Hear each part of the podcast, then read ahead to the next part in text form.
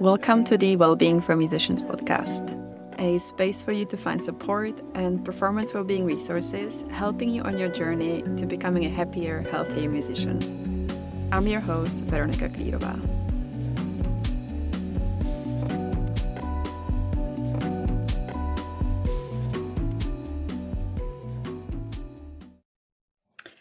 Good afternoon. Welcome to today's interview. So, in a moment, I'll be joined by Angela McCuiston, who is a musician's fitness specialist. She's a flute and piccolo player, just like myself. She's a member of the US Army Band in Huntsville. And she's also a music fitness specialist and owner of Music Strong. Okay. So I'm just bringing Angela on. Welcome. is the first time I tried it this way. no, it's great. It was great. cool. So can you tell us where you are in the world? Sure. I'm in Nashville, Tennessee in the state. Cool. So you're, I've just said you're a flute and piccolo player, just like myself. Can you kind of tell us a little bit about your music journey? I'm sure you're kind of sick of like telling the story now. yeah, I'm told quite a lot. That's perfectly okay. So uh, yeah, I started playing back when I was, I think, 12, and the what set me on the path to um, music strong, what that I'm on today, basically is that I got my first playing related injury at 16. So I was playing maybe, I don't know, I was that band kid that just, I was in love with the flute even before I ever played a sound. I would just like stare at it and like beg my mom to teach me to play. And she said, no, you got to wait until band. So I, when I finally did, I was like, I have a flute, I'm ready to play. Ah, you know, I was just that kid, so excited. And uh, then I could play a sound and I was just hooked immediately. I just knew flute is life. So I was playing, I don't know, ever since then, like an hour or two a day, because fun. I don't know. I wasn't keeping track of it. And I did all these honor bands and things, and it was fine. I never felt like I was overusing anything. But then I got into Interlochen Arts Camp, and I went from playing an hour to a day to eight hours a day for eight weeks with no physical preparation, with mm. no anything. And by uh, before the camp ended, I mean, I was wearing a brace on my wrist and slathering myself in Bengay because it hurt so bad to play and to hold the instruments. And when I got home, like, like holding, doing this was just agony, agony. It hurt so bad. I mm. couldn't hold or move anything. So I go to see a doctor and it turns out it was pretty severe tendonitis. And he told me to quit playing. And I was like, I have auditions. I'm not going to quit playing. You know, I'm 16 or whatever. So, you know, that's the first injury. And then I had a series of other injuries. And uh, my fourth injury at the moment, I've got some numbness and tingling in these fingers. And that was not just set playing related. It was compounded by that. I had a, a too many car mm. accidents, being hypermobile, too much mobility in my joints. And I was cramming for a recital with too much alto flute. So I'm going this way. My neck goes too far anyway. And then, you know, and so everything gets pinched and crunched and nerves get entrapped in multiple places. We're still dealing with that. So the reason Music Strong came to be is after my third injury, where I was cramming again for an audition. If you learn nothing after today, don't cram for an audition on your instrument ever. You're not mean, I know this. What I need, we all, right? Don't do it. Oh. there was an audition for the President's Own Marine Band, and it was for piccolo. And I was out of school. It was my dream job, and it was on piccolo, which is my favorite. But I realized, even though I was a good player, I didn't know any of the orchestral repertoire and I'd never studied it. Even in school, piccolo was this thing that, oh, yeah, you're a piccolo player, but flute is what you should study. So, I mean, I wasn't prepared.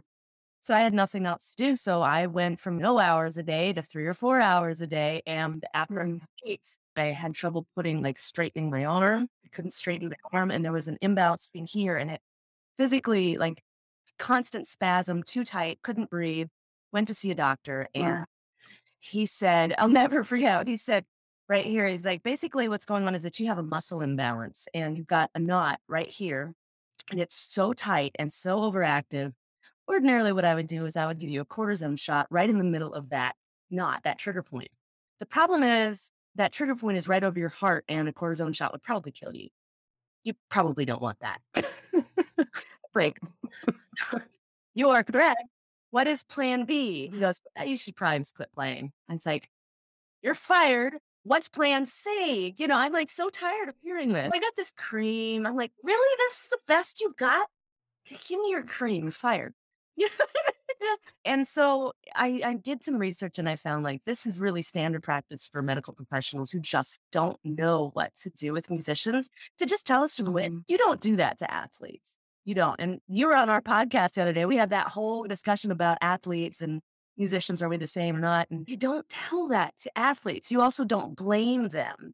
And you don't just tell them to quit. You rehab them. You make them stronger. And after I got my degree in music, I got my personal certification in personal training. And then I got a corrective exercise specialization. What that does, it this light bulb went off in my head about the muscle imbalances and how we as musicians spend all this time in this one part. Mm-hmm. Like the piccolo injury was not because the piccolo weighed a lot. It's because of the position. And when you're really into it, you tend to tense up, right? And after so many hours, mm-hmm. you create these imbalances aren't bad, but if you only, if you don't train for them, so you don't strengthen what's weak, they're going to get way out of balance. And if you don't continue to also strengthen those muscle imbalances in a good way to increase the endurance so that the imbalances don't go, like I said, too far out of balance, you're going to get injured. And so that's what I do. I mean, I've loved fitness and I've always loved teaching. I thought, I wonder if being a personal trainer is like being a private lesson teacher. It is. It's exactly, except I'm not teaching the flute. I'm teaching people about their bodies and I'm you know, giving them confidence and strength and changing lives. It's just so much fun. But I thought, why don't I do this for musicians? Nobody's doing this for musicians, and why not? I will. so here we are. it's true that there aren't many people do- doing the, specifically what you're doing, right? Uh, because I know when I Googled resistance training for musicians, there aren't very many. You know, you get a like a link to a book, maybe, yeah. or like a web page, or you know, but not really very many personal trainers who specialize. I know of one, and he started last year. I've been doing this for 11, 12 years. Mm, wow, that, that, that was my other question, right? How long have you been at it? Yeah, well, you know. Yeah, I keep saying 11 years, but I think I've said 11 years for a while, so I think it might be 12. Yes, I'll take that number. Over a decade. Over a decade, for sure. I started personal training. I want to say it was back I got my certification in my first certification back in 2009. So that, mm. yeah, then, yeah, that would be 12 years. Oh, I'm way off. yeah, I've been doing this for a while. But, yeah. You know, it's okay because I didn't start with just musicians. I started just training everybody. And then when I got the corrective exercise specialization, I used that with everybody. And when I started to think about musicians, like last year during the pandemic, I quit teaching altogether. I went full time for the first time. So I'm just doing this. I mean, I play in the army band and I play in a symphony and all that, but they're all part time, right? So I went full time with Music Strong last March. Good timing. So I did, I did. Oh, before the pandemic, did you decide before the pandemic hit? I had to go or after. Yeah, well, I had been that previous year beforehand. I had started I taught so many kids, 20 to 40 kids a week, and so many at like six different schools. I was driving everywhere, and because they wouldn't come to me, I had to go to them. And I just got to the point where I didn't care anymore. I thought, this is not healthy. I don't want to be that teacher who doesn't care. They deserve better than this. But the money was mm-hmm. good. And then when the pandemic, I'd already decided I was going to quit. And it was going to be this year or last, it was going to be last year. But that March, when everything shut down and I had to go straight to virtual, eight hours a day online teaching, I thought, no, I quit. I'm done. I will figure this out. I cannot do this. So it was kind of a mix of both. Then I thought, well, okay, now what am I going to do? So I came up with this whole series. I wrote this book and I was going to write a whole series of instrument specific books. And I thought, why do books? Why not do videos? So I started writing these instrument specific workouts.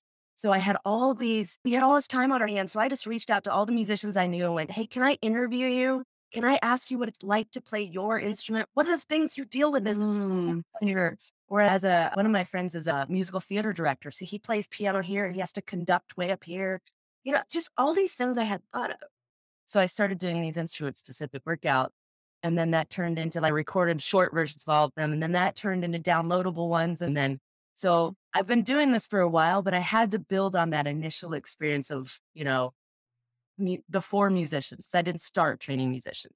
Even though it was here, I didn't start that way. I mean, I do find that like for my, myself, I learn like quite well with video. I like books, but you know, for learning and watching workshops and stuff like that, I think it really works. Sometimes, yeah, it's easier for me to dive into that than books. Yeah. It depends. I think it depends on the person. Yeah. But listening to you and, you know, you describe those few injuries, it really sort of kind of, I, was thinking about that today and reminded me of the kind of business statement, make your mess your message, right? So you did exactly that. Yes. Physician, heal thyself. Well, really work that way. Maybe I can use my experience to heal other people. That's the goal. yeah. Yeah, that's So if you if so so to sort of back off a little bit and so for somebody who hears about this for the first time right say a musician how would you define what you do like strength training or resistance training what does it mean So if you Would- think, okay, so I think we pretty much all know what personal trainers do, right? I joke and say personal trainers make you do things you don't want to do, but you know you need. It's only it's only partially true. I mean, have you seen that that meme that goes around that says describe what you do for a living badly? that would probably be it. Yeah. so that's only partially it. But what I do basically like in a session with people or whether it's one-on-one or whether I'm writing a program, I kind of lay things out with the corrective stuff first and then I integrate that into a strength training program. So if you're new to resistance training, it's going to be very different for you as opposed to somebody who's been doing this for a while and you know what the terminology is and that kind of thing. But it's really if you go into a gym and you pick up heavy things and you get stronger, that's what I do. I don't know.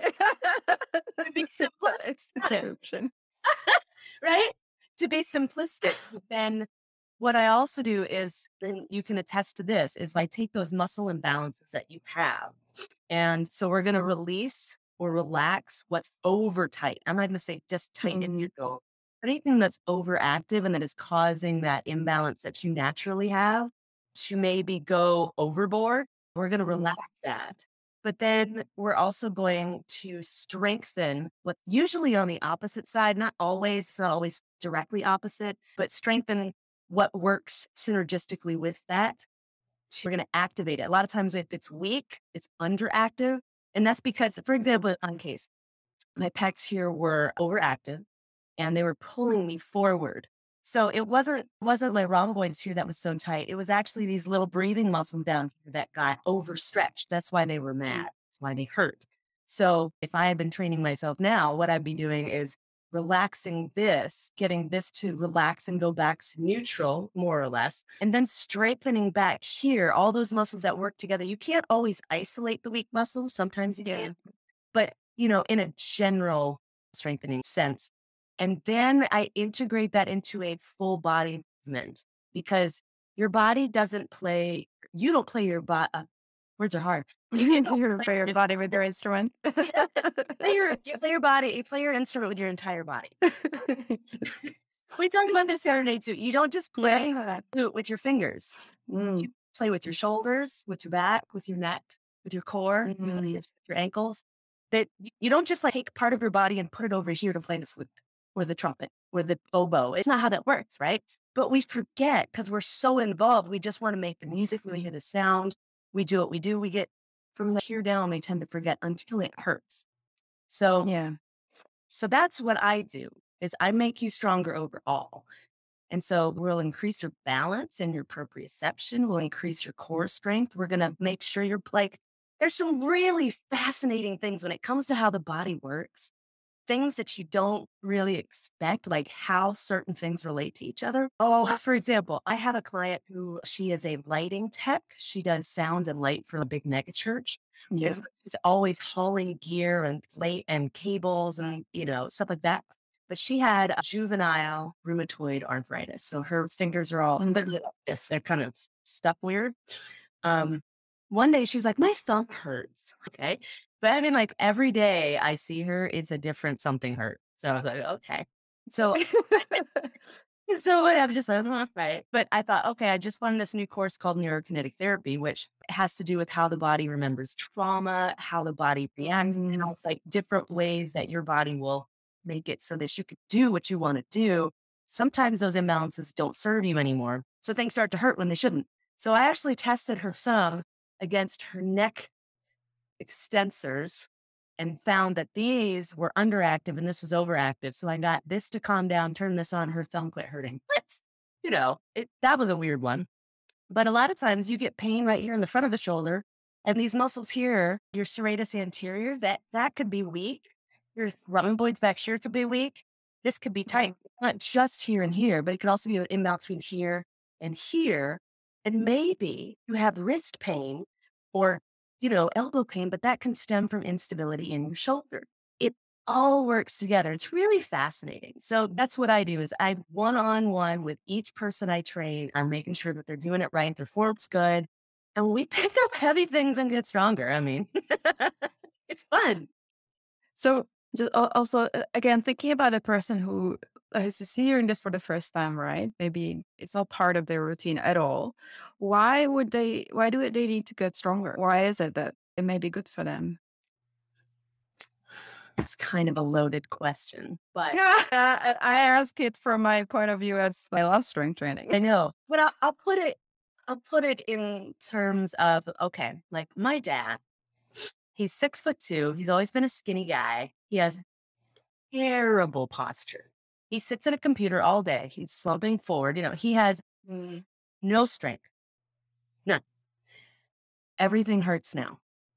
And he hates the gym. He hates lifting heavy. Like he just wanted to play tennis and occasionally play golf, ride his motorcycle, and sit in front of the computer. That's it. Okay. He could have avoided a whole lot of the issues he has right now, like with his ankle and with his back and with et cetera, et cetera, et cetera. Because even if you don't, even if you're not a musician, the body creates muscle imbalances just to make sure you can do whatever it is you want to do in life. Doesn't matter what it is. And if you don't, if you lack strength in certain areas, and strength doesn't mean you have to pick up a car.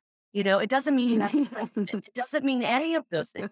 We're just talking about basic strength. Like we we laugh and we joke about functional fitness, but think of it this way.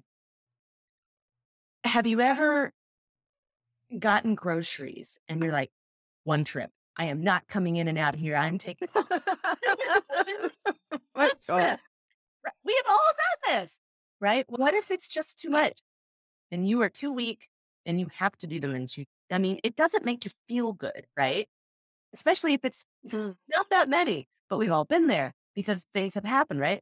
So there's like these functional things of just being able to live your life and being strong. And it doesn't mean you have to be crazy strong, but strength training is really, actually, really important for living your daily life pain free and being able to do the things you want to do.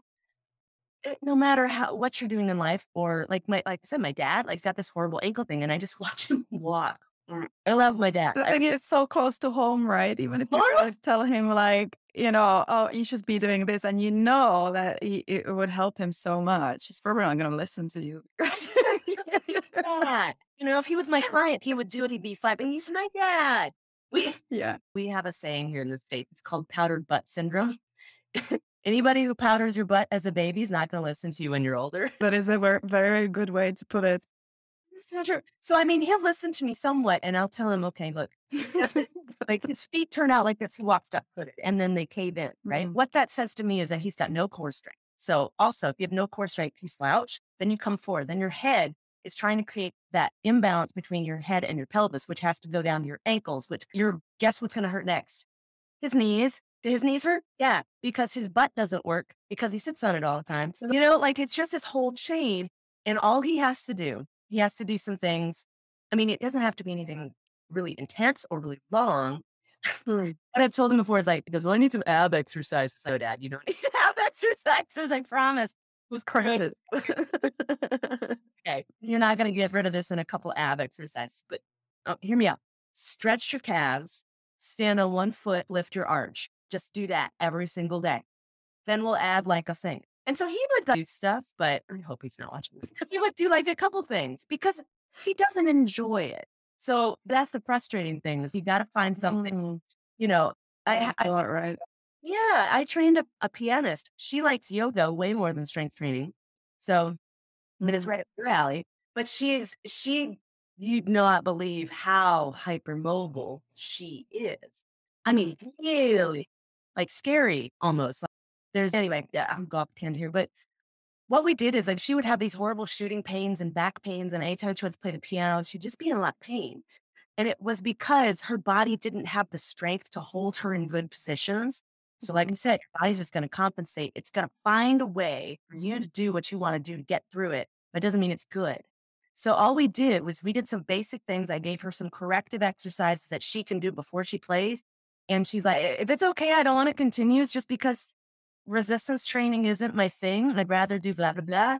But these things make me help so much. And I know if I don't do them, the pain comes back. So thank you for those. So it was still a win win. It doesn't have to be someone. Yeah. And it, it does remind me of my situation that we, we sort of discussed the other day, right? So I I was doing just yoga for quite a while. And you know, it like in terms of it's not just a physical practice, but in terms of the physical practice that I was doing, it was helping a lot.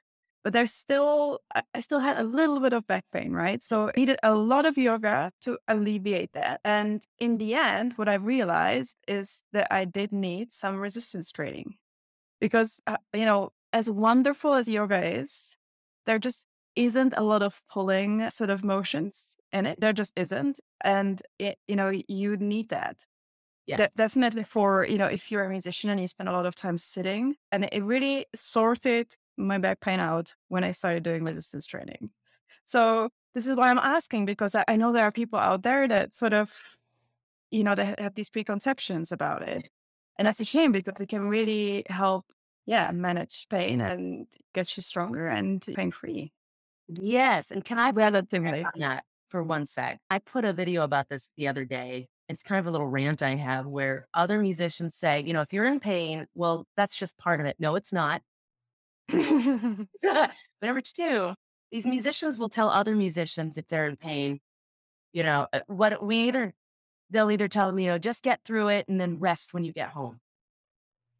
That doesn't fix the problem. Or just, you just need to stretch. Well, stretch what? How do you know? You don't know. Stop saying this. And here's the reason it like gets me frustrated. It's because so many times the site of pain is not necessarily the source of pain. Where it is, right? Right. Yes. So this imbalance I had where this mm-hmm. my back hurt so bad. If I had stretched it, I could have torn it. Don't tell me it just because it hurts. You don't know. You know what usually happens when you've got a muscle imbalance? A lot of times, the thing that- that's causing the pain doesn't hurt. The thing that hurts is what's either overstretched or it's compromised somehow. If you go and stretch, even if it's here, you're like, oh, I think I should stretch it. It feels tight.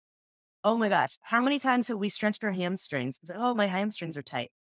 And they're so tight. Like everybody.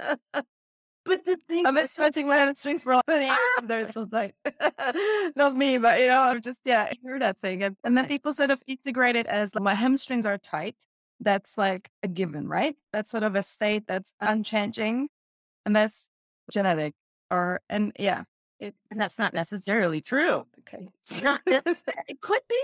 Not necessarily, yeah. Yeah, if you don't know, don't just blindly stretch. You can actually cause a problem or make it worse. If you don't know, and don't tell anybody else to do it, no, no. If you don't know, don't tell. Right. So a lot of times we have what's called a, an anterior pelvic tilt, which is where, and it's not everybody, but it's really common. It's where your, hips tilt forward. You get that nice little sway back. It's called the lordotic curve in your low back. Everybody's got it, but if it's exaggerated, it means your hip flexors in the front are tight. Guess what? That's going to tilt your pelvis. So your butt is a little higher, which means your hamstrings are stretched. Do they feel tight? Oh, yeah. But now they're tight and weak. You stretch them, they can snap. Uh, You know, it's like you need to stretch what doesn't hurt. What's that? Your hip flexors. When you start stretching them, they might go, oh, you know, and then it's good. So that's my little rant for the day. It's like you can have a muscle that is tight and weak, and t- stretching it just because it feels tight could make the problem worse. So find somebody to look at you and tell you what actually needs to be stretched before you just do it. Uh, and you, you did mention your client and being hypermobile, right? I'm definitely on that, you know, spectrum. Me too. And I was, it's when you said yeah, my client, she loves doing yoga. And I was thinking, yeah, of course she does loves doing yoga because that's where she feels like that's what she's good at. But is it really good for her to just lean into flexibility? She needs the balance of resistance training because, like you said, you know, you don't get a lot of pulling with yoga. And also, mm. if she leans into what she's good at, she could make her problem worse. There's yeah. got to be that balance. Doesn't mean you have to quit, not at all. But there's got to be that balance because I have so many clients that are hypermobile, and you're so that that really, and it's a lot of times it's females more than males. Yeah, uh, statistically yeah. right. Yeah. I'm going to use myself as an example. About two years ago, this whole numbness thing happened, and the chiropractor told me to rest. I could punch you. Right? I was thinking, well, why would you? sure. you know, don't tell me. You know, my as a hypermobile person, your body craves strength. It mm. needs stability because otherwise you're, you know, your legs are loosey goosey, your arms shouldn't go back this far. You know, this is ridiculous. You should be able to do those kinds of things. And if you don't have the stability, like I have a video somewhere on YouTube, right? I'm like, look, I can pop my shoulder out of socket and back. That's not okay. you know? I was like, fun party trick. That's no, people are like, don't do that. You know. Yeah. So if your body is, if you're being told to rest as someone who has too much range of motion, your strength will leave. If you don't train it, it will leave. And then you're lacking that stability. So my problem actually went on probably a year longer than it should have because I was told to rest. Now, rest is not bad if you have an acute problem or an acute injury, which I did. And resting in the beginning was helpful mm-hmm. to a degree. Actually, in my case, it probably wasn't helpful at all because I wasn't doing the thing. Once recital was over, I wasn't doing it anymore. So, and it got worse. So, what mm-hmm. we found, I ended up with nerve entrapment here. It's stemming from instability in the shoulder. I train my shoulders all the time, but if you don't train them in the right way and then you stop for a while, that instability comes back. And so then things get stuck or nerves get entrapped and squished. And hear me out. If you are a hypermobile person, body is craving that strength because it doesn't have any and it's going to find a way to move, but that way it's going to move might not benefit you. So, so it, just to back off a little bit, so how can people know that they're hypermobile? Well, in elbow invert, how far can you bend your thumb back without pain? Do your fingers bend? And you can have hypermobility in different joints, but I don't have that kind of excessive range of motion everywhere. I do in my hips and I do in my shoulders not so much ankles or anything. So you've got certain joints that are designed to be sta- more stable and other joints that are designed to be more mobile. And so there's probably some tests out there, but those are some quick mm. guide. You know, can you cross your leg and have your knee be parallel to the floor and just or farther? That's, you know, if you're, and if a doctor has ever commented like, you've got pretty good range of motion. that could be. Yeah. But I don't really find once I sort of made the shift, like for me, it was a very global shift. First of all, I like about a year and a half, I started doing resistance training, strength training. And then also in terms of my yoga practice, I started doing it very differently. I wouldn't go to like end range just for the hell of it. I really look for more stability, even in that sort of practice and engaging the right things so that, you know, uh, the, the thing is, it can feel good to go to end range because also we're so visual, we're such visual creatures. And it looks good, right? Like because you go further, but it's, it's not necessarily good for you mm-hmm. in the long run.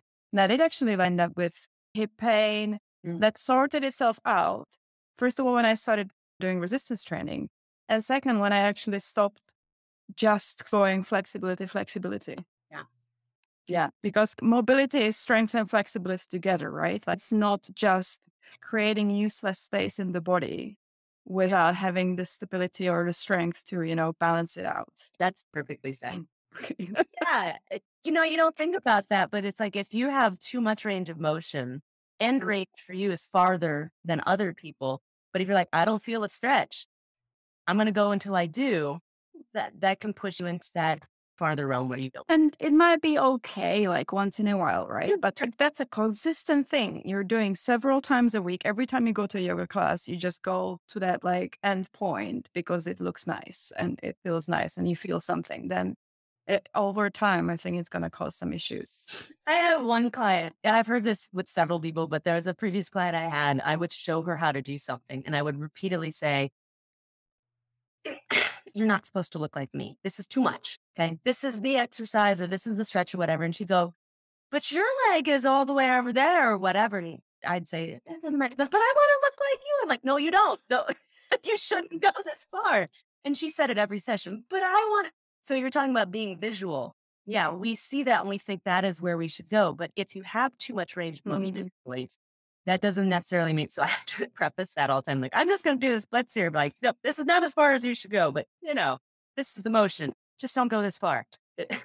And I guess it's really also about people getting in touch with their own bodies and not looking outward all the time or even at the teacher. And I've heard this from other people, like from another yoga teacher, actually. Like she said, don't look at me. Because she also has a kind of, I don't want to say abnormal, but you know, not a usual body type. Yeah. So she will say, don't look at me. And, and just purposely really just feel rather than yeah. go for what it should look like. Do you think that musicians should have or should would benefit from having a specialist trainer rather than yeah. I mean not that i'm biased at all right? No i'm not biased in the least you know.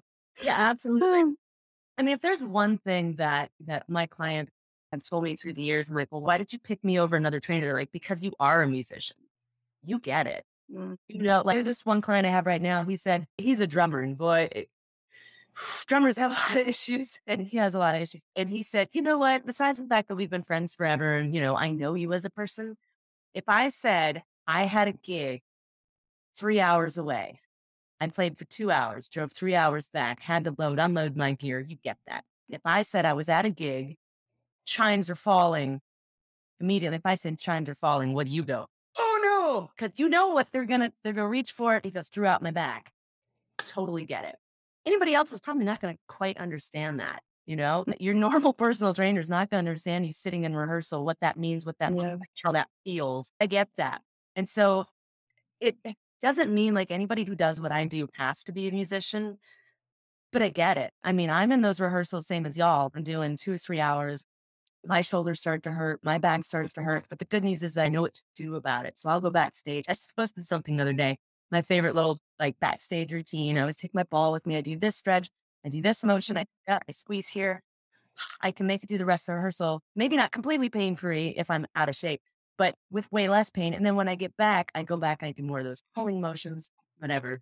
So I get that. And I also know I need to strengthen here so I can play and not be so dependent on all of this doing the work, but that my back will be strong enough to take some of the load off my shoulders and have to do the work you know so there's this whole there's this whole thing whereas a person a, I say a trainer who isn't a specialist. There are a lot of good trainers out there. There are a lot of terrible trainers out there. Same with doctors, same with chiropractors, same with any profession, really.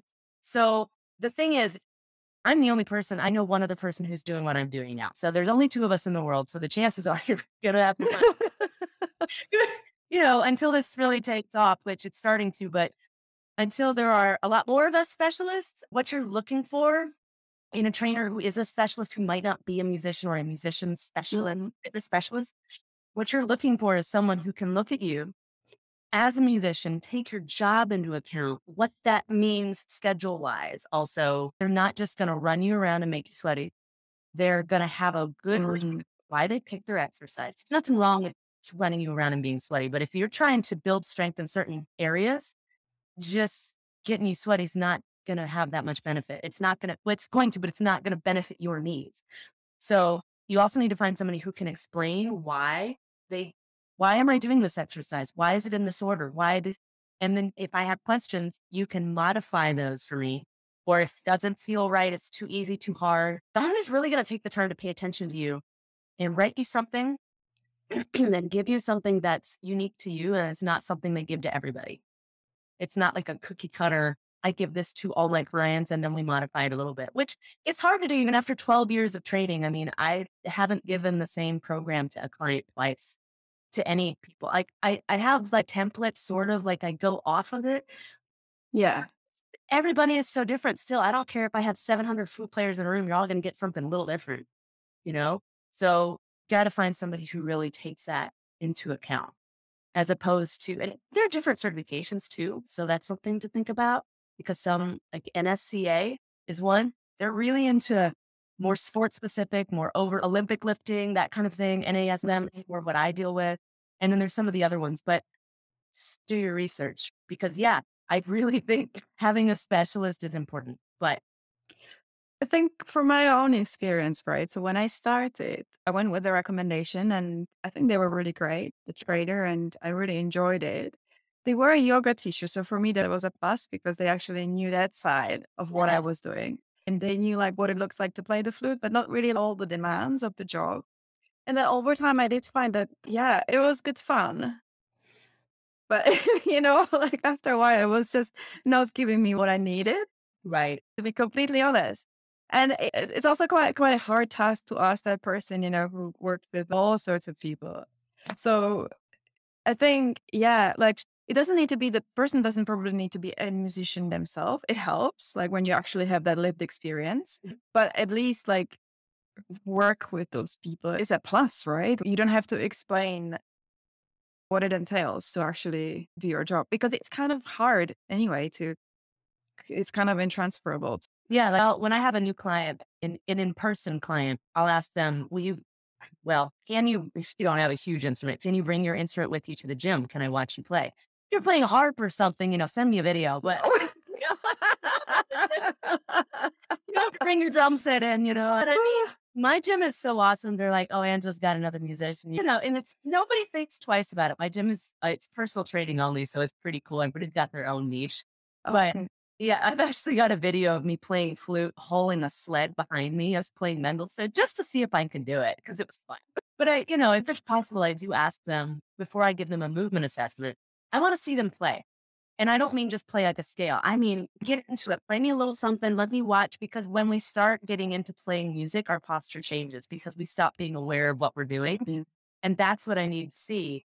What does your posture look like when you are in the moment, when you are mm-hmm. making that music?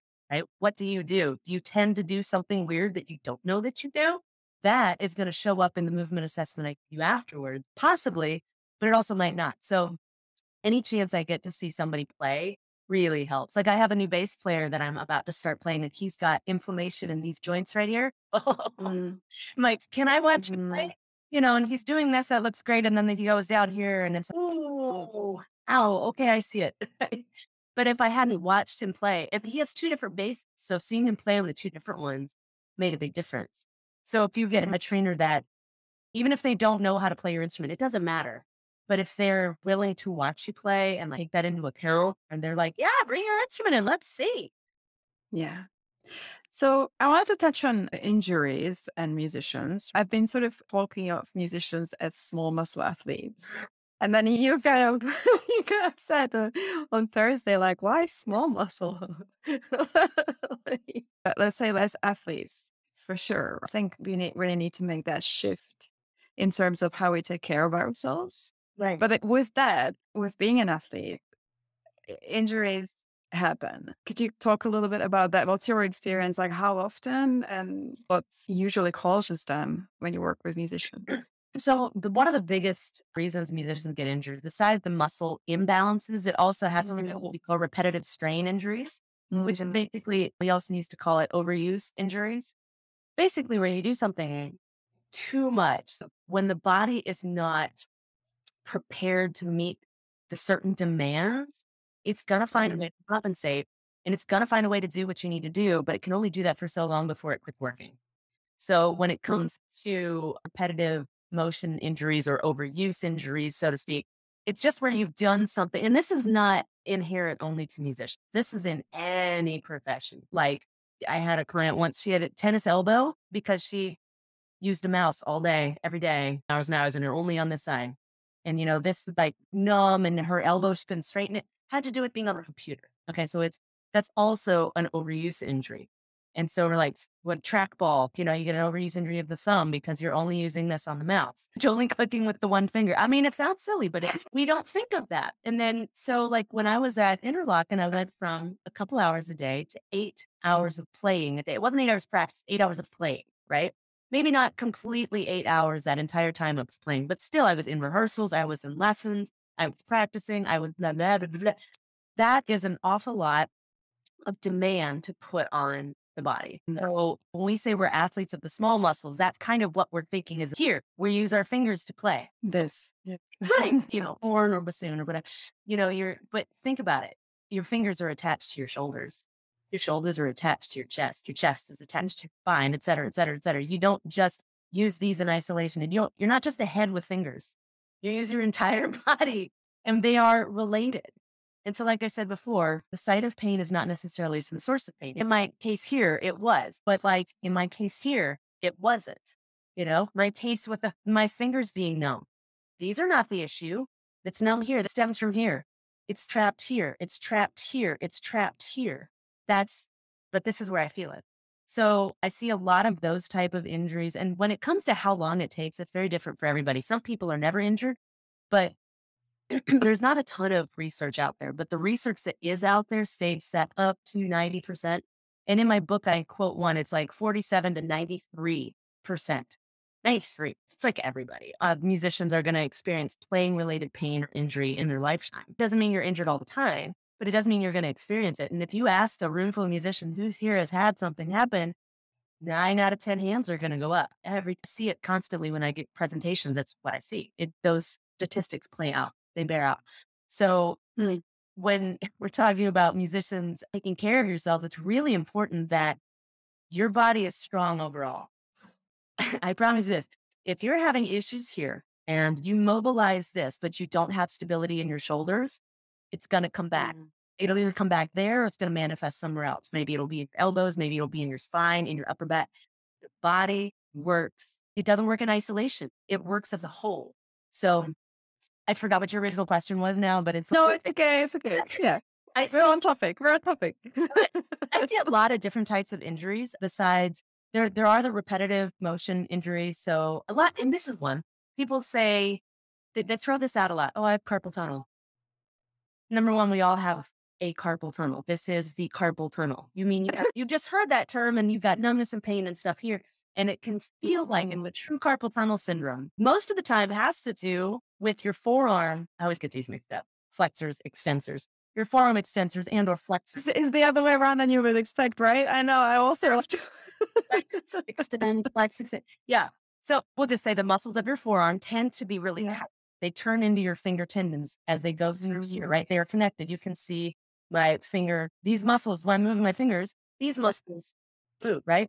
If these get overused, they become inflamed, they swell, they get tight. That's why it feels that way. By the way, just stretching tight muscles won't necessarily help. You have to massage them in certain ways and then follow it with stretching to help bring the inflammation down. It's another topic. But if these get tight, that can cause swelling in the tendons as they go through the carpal tunnel. They cause swell. It can cause swelling, which means that it's a really tiny area right here. And if they're swelling, they're going to squish each other. It's not actually carpal tunnel syndrome, but it can be. So if you can relax, this might go away. Carpal tunnel surgery is where they release, there's a band that goes like right around here. They just cut the band. So guess what? The symptoms might go away. But if you're still overusing this and you still have swelling, the mm. problem is still there. You know, saying, oh, I have carpal tunnel. Yeah, we all do. And no, you don't. I mean, it's just it's something we toss around a lot, but there's that. I see. Ner- I've been seeing nerve entrapment issues a lot more with the numb mm-hmm. in the fingers and the in the extremities. I see an awful lot of something called it's not an overuse injury, but forward head posture. We get upper syndrome. The head comes forward. Instability in the shoulders. Oh my gosh. And if you tend to sit with one hip hiked a certain way, that's going to affect your shoulders. It can affect your neck, which will affect your fingers. So pay attention to how you sit. It, I mean, it's just so it's all connected, right? It's, it's yeah. That's why, you know, when I give any musician a movement assessment, I look at your feet first. Are your feet mm-hmm. straight? Did they turn out? Did they cave in? Did they bow out? Your knees, whatever? Because it's all indicative of how your spine is working. Don't think about that. So when you then mentioned that like high number, right? You mentioned that was 93%. But yet we don't really talk about injuries that much as musicians because you said like maybe in a workshop, people are going there, they know what to expect, right? It's kind of a safe space to say that. Normally, I find people, like, I haven't heard of many injuries. You don't hear it from the person, you hear it sort of from others. And then people are kind of guarded about it. Do you find it as well where you are? Oh, definitely. And here in Nashville, it's called Music City. We have tons of recording, tons of live music. The calorie of musicians here is just incredible. And uh, the lifestyle is really different from classical musicians. We have the Nashville Symphony, and that's one thing. But the non classical musicians, their lifestyle is so hard. I mean, they will go downtown and play a four, three, four hour set, pick up, go across the street to the next one, play another one, maybe play a third one. That's 12 hours. Wow. Yeah. And they're playing for tips, but that's a whole other situation. Or they're out on tour and they play these, eh, you know, and then it's a whole other ball game and it's just, it's amazing. But the thing is, imagine if you're doing a double or a triple. So you're playing eight to 12 hours and that's just one day. You may, you might have made four or $500, but eight or 12 hours. Okay. That's a lot. And then you got to turn around and do it again the next day and the next day. And then you go home and practice. And then how much are you playing, right? You do build up endurance and you build up strength for that, but it's still, it's it's a recipe for overuse, right? You do have to rest. You do have to bring back balance. You do have to stretch and strengthen all that. But the deal is, we don't, there is this stigma that if we talk about, if we say we're injured, we are somehow less than. We are Mhm. inferior. We are to blame. We have done something wrong or we're just not very good, which is the dumbest thing. Eh, So if you think about professional sports, how often do you hear somebody got injured? Every game, somebody Right. God, Yeah. are they less? Are were they are they a not very good player? Are they to blame? Should they be kicked out of the sport and told just to quit? No. Why are we do the exact same thing? How many hours a day does a pro athlete put into practice, put into play, put into how many hours a day do we? It's the exact same thing. Even though yes, we do more of this and they do more of this, it's like the same Yeah. It's still, yeah. so there is this stigma of we feel like we can't talk about it because, well, number one, the music industry is so cutthroat. We are told, and it goes back to music school, a lot of us in music school, there are no jobs. You will be poor the rest of your life. So you better be possible or you'll not get a job. So if you say you're injured, well, then you're definitely not getting a job because they'll just, Mhm. it's not injured. I've seen it. I have seen it play over and over again. And I've seen people lose their careers and literally have to quit and lose their entire career because they're injured because they won't talk about it. Because they feel like, well, if I admit it, well, Mm. you know, I'm somehow less than. And I've seen, I've heard of people not getting hired because they admitted they had a problem, like tendonitis or Oh, it's horrible. Yeah. I think the way you laid it out, it, I think it's really helpful because, you know, if you consider those demands, it, it might happen, right? You know, injuries might happen. And I haven't really talked about this like here in the group, but I had a shoulder injury about four months ago and I had to stop playing for a few weeks. And we talked about worth as a musician, you know, the other day. Like, that shouldn't really be like, I'm a bad musician because I had an injury. No. But when you end up in that situation, because uh, for, for me, it was quite recently, I did have to mm, do some inner work for myself because the first initial reaction was like, okay, this shouldn't be happening. Right? Because you have a professional career and you should just know better. That was my initial sort of being reactive. And then I just had to stop and say, no, you know, it can happen. And also, you know, I've gone many years without being injured. So that's something to be said. But, you know, yeah, it's kind of tricky. I, I do think we need to ha- have a normal conversation about it, just like we, we see in sports, right? Because then it just it be- becomes less of a taboo. And I think it, it prevents people from actually finding help, right? And you know, the thing is, we're not taught how to avoid injury. We're just told you better not get injured. I'm sorry, how's that helpful? We are not. And then There as well. that on top of a lack mindset, it's a recipe for disaster. I think it mm. comes back to like in the music schools, let's stop preaching. You have to either get a teaching positionship, positionship. That's not a word. Teaching position, professorship, uh, or an orchestra job, or somehow you are, Or you're, you're not good. Yeah. you're not a right. real musician. Yeah. Yeah, that. Yeah. That's There- another thing, right? We But it comes back to that lack mindset. We're teaching you that these are the Mhm. only two legit professions as a musician. We're solo artists, but that's only for those really good people. Bull, stop it. Stop, just stop with the whole thing. There's enough music to go around. In the pandemic, what was the one thing we all had? The one thing we missed was live music, right? Mm-hmm. Everybody did. What's the one thing that kept us sane at home? Having music. There's enough music to go around, and there's tons that hasn't been made yet. We need every musician there is. There is not a lack of jobs. There is not a lack of careers. There is not a lack. There is so much opportunity out there. So we start thinking that. And then we start realizing we got to take care of every single musician, or else we're going to miss out on some music that they could be making. See, now we've Mhm. changed that entire mindset into like, no, we need you. We got to take care of you. You're not less than. You are super important. We are doing you a disservice by not teaching you how to prevent that injury. It's inevitable. It's going to happen at some point. Doesn't mean it's going to be injury, but it could be pain. It could be just like Mhm. that ache that doesn't go away or that now becomes constant. And you think, oh, I just got to live with it. Well, you don't. No, you don't. No, go see someone tells you to quit. You fire them. You fire them immediately. I'm serious. Okay. It's not okay. Yeah. So we just go back and to shift that whole mindset. You are important. We need you. There's Mm. more than enough to go around. And if you step out of that space, we're missing something. I think it causes so much pressure for the people who study music. And I know for me it did, right? And I did get a job in the end. You know, I was lucky given the statistics, right? There's a certain amount of luck involved as well as hard work. But Mhm. there was a lot of pressure like throughout studying because you had that closed mindset of either or. But there's just so much, you know, you can do and so many different ways of defining success for yourself rather than looking at it as, okay, these are the two things I can do. And either this or I'm unsuccessful and I'm not really a professional musician, right? So, yeah. And then taking care of people all the way through when they start learning the instrument. Yes. Yeah. We can't just, body mapping is important. We have to teach people about their bodies, but we can't just say, okay, then rest and stretch. You've got to teach people how to stay in balance. What does strength look like? It's not a big, scary thing. I promise. It's driving a car was scary until you learned, right? Everything is scary until you learn.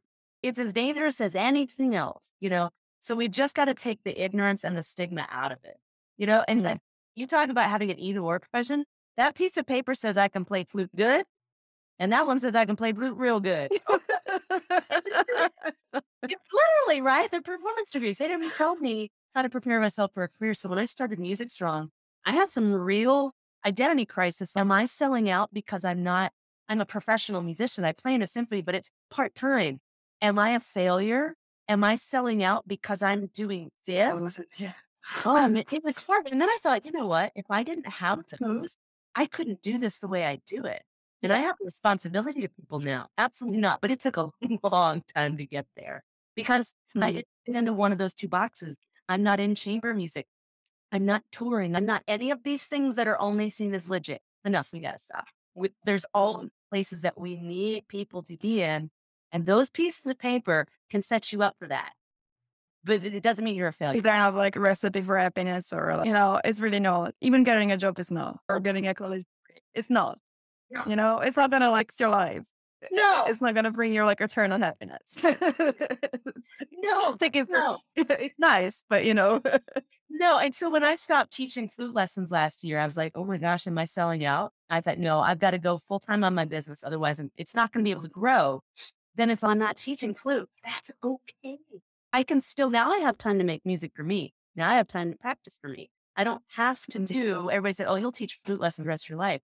No, no. What if I don't want to anymore? That's okay. You don't have to teach lessons. You know what I'm saying? I mean, it's let's just yeah, let's just stop and let's start to teach each other about this. We don't have lack. We have so much opportunity, but now we have to take care of each other. We have to teach each other this is okay. Let's start with that. yeah, you can just feel okay.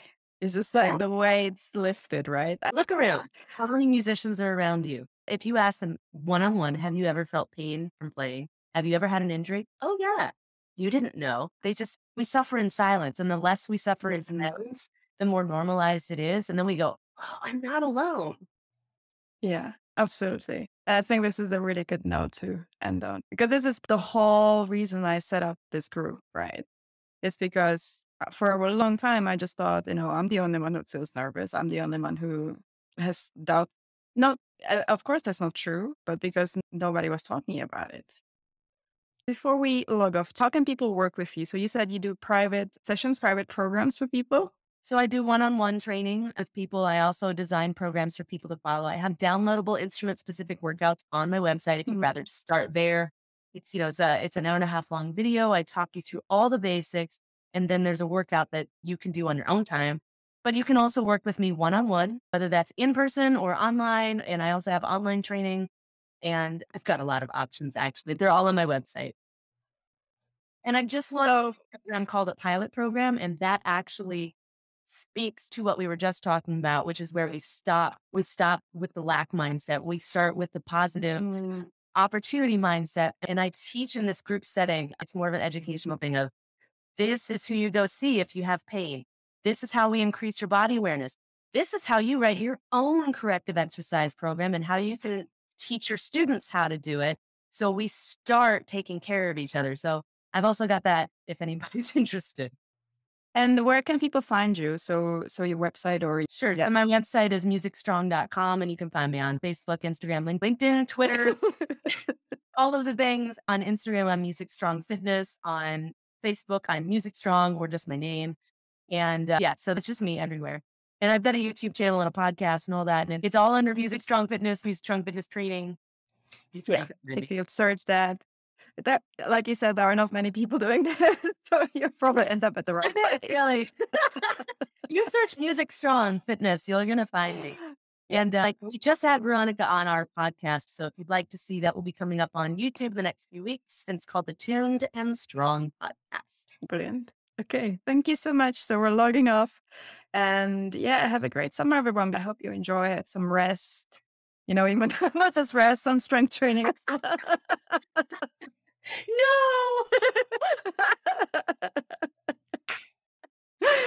anyway, we're off. Thank you for watching. Before you go, Angela has created a series of instrument specific workouts. You can get them for a discounted price when you use code Veronika10. And by the way, I'm not getting any money when you buy. Head over to the link in the show notes to get the discount.